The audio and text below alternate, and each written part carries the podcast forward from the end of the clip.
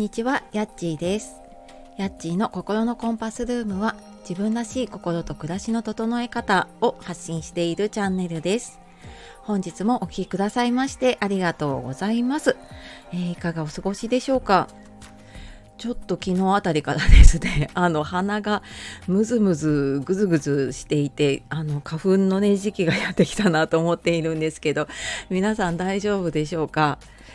ね、なんか聞くところによると今年は結構花粉がね多く飛ぶっていうことを聞いているので 本当にね早めに対策をしていかないとと思っているところですがね、まあ、なんとか乗り切っていきましょう。で今日はちょっと就活というかねエンディングノートの話をしようかなと思っていてでエンディングノートを書くときに挫折しない3つのポイントっ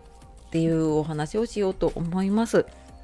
でこれあのエンディングノート興味ないよっていう方もいると思うんですけれども、まあ、何か始める時も多分このポイント結構共通しているなって思うところがね私もなんかコーチングとかいろんな方にね関わっている中でやっぱりここを結構大事にするとあのすると進めるなって思うところがあるので、えー、ちょっと話していきたいと思います。えー、まずエンディングノートって書いてたりとか実際手元に持ってたりしますか？結構うんなんか私のとこ私のね講座とか受けてくれる方とかはやっぱり関心が高いので何かこうエンディングノートもらったものを持っているとか実際にちょっと書いてみたことがあるっていう方もいるんですけれども、まあ、私もなんかこの就活エンディングノートのね活動を始めて、まあ、5年ちょっとかな経ったんですけど、まあ、それまでは聞いたことはあるけども別に自分で書こうとも思ってなかったんですね。であのただ実際にやっぱりあの介護の仕事もしていたのででやっぱ自分のね父親も自宅で見とったりっていうのをやってきてあやっぱりなんかこれは自分も子供もまだ小さかったですけど、うん、やっぱり何かあった時のために残しておこうかなって思いながらただまああの今も何か完成しているっていうわけではないんですね。であのじゃあ書く時のねポイント何かなっていうのを私もいろんなね方のお話を聞いたりとか自分も実際に書いていく中であこの3つかなって思ったのがあります。でまずですね順番に書かない。で2つ目完璧に書かない。で3つ目完成させないですね。ちょっと1つずつね見ていきますね。でまず順番に書かないっていうことでエンディングノート書こうって思った時に何ページ目から書きますか？ねあの順番に書かないって言ったので多分わかると思うんですけれどもあのやっぱりこれね義務教育の賜物でこう教科書もらったら1ページ目からこうやるとかね本は最初のページから読むみたいな風にもうなんかね習慣になっちゃってるんですけどこれ、まあ、エンディングノートもそうだし本もそうかもしれないですけどね目次を眺めて気になるポイントから書くっていうところがまず1つ目のポイントですね。で1ページ目って大体あの自分のプロフィール的なのだったりとかちょっと振り返るようなものっていうのがあるんですけどあんまりそこ興味がない方もいたりとかするんですね。まあ、それよりも実際自分が困っていること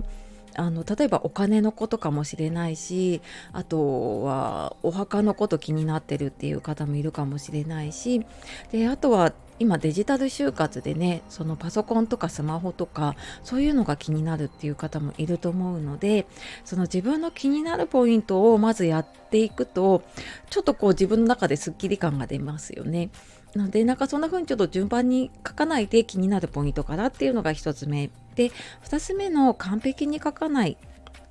うんなんか何かをやったらね完成させなきゃいけないってなんか未完成なものって気になっちゃうんですよね。だけどあのエンディングノートって本当に書きたくないところも多分あるんですよね。でその時々によっていやまだちょっとお墓のこととか葬儀のことは考えたくないなっていう方もいればうんなんかこれこの前ね講師の方が言ってたのは半分書ければ OK で逆にも全部書けないのが当たり前っていうことをね言われてました。でもちろんそうであの自分の人生まだ完成して いないのでねあの今の時点で必要なところっていうのを書いていくで本当に無理に書かないっていうのとあとこうなんか1回で完成させようとしちゃうとうん、大体やっぱり途中でね嫌になったりするのでもう何回かに分けて目次の中でね気になるところからあここ次やろうかなっていう感じでやっていくとうんなんかエンディングノートっていうよりも微暴録的な感じで、まあ、覚書きみたいな感じでね使っていくといいかなと思っています。で3つ目が完成させないですね。でこれは本当その時に必要なことを書き重ねていく、まあ、いわば人生のガイドブックみたいなものの一位置づけとしてね考えていただけるといいかなと思っています。まだねあのまだまだ人生 あのこの先長いかもしれないですしねなのでやっぱその時々で変わっていくしうんあここ必要かなと思うところもね出てくると思います。で実際に私もやっぱりエメ一つにとってエメ一つとっても子供が小さい時ってなんかちょっとでも長く生きたいっていう気持ちがあった時もあったんですね。だけど、まあ、だんだん子供が成長してきて話がねできるようになってきた時にやっぱりなんか自分としてうんなんかこういい思い出というかね元気な姿を残したいなって思うようになって、まあ、延命はうんまあ、そんなに積極的じゃないなっていうふうに変わってきたりするのでもう本当にその時その時で書いていくといいのかなと思って私もあのいつでも手の届くところに置いてあってでまあ本当になんか通帳とかねそういう断捨離にも使えるのでねそんな感じで使ったりしています。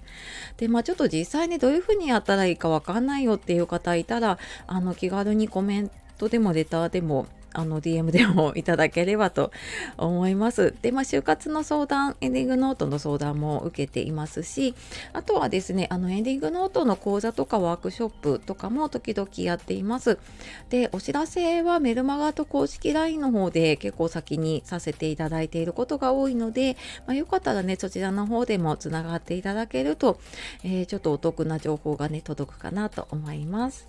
はい。では、今日も最後までお聴きくださいましてありがとうございました。ええっと、最後にですね、エンディングノート書くときの挫折しない3つのポイント、順番に書かない、完璧に書かない、完成させないっていうポイントでね、えっ、と、もしよかったら何かのきっかけ、あと、ご自身のね、やり方の何かヒントになれば嬉しいです。では、素敵な一日をお過ごしください。じゃあまたね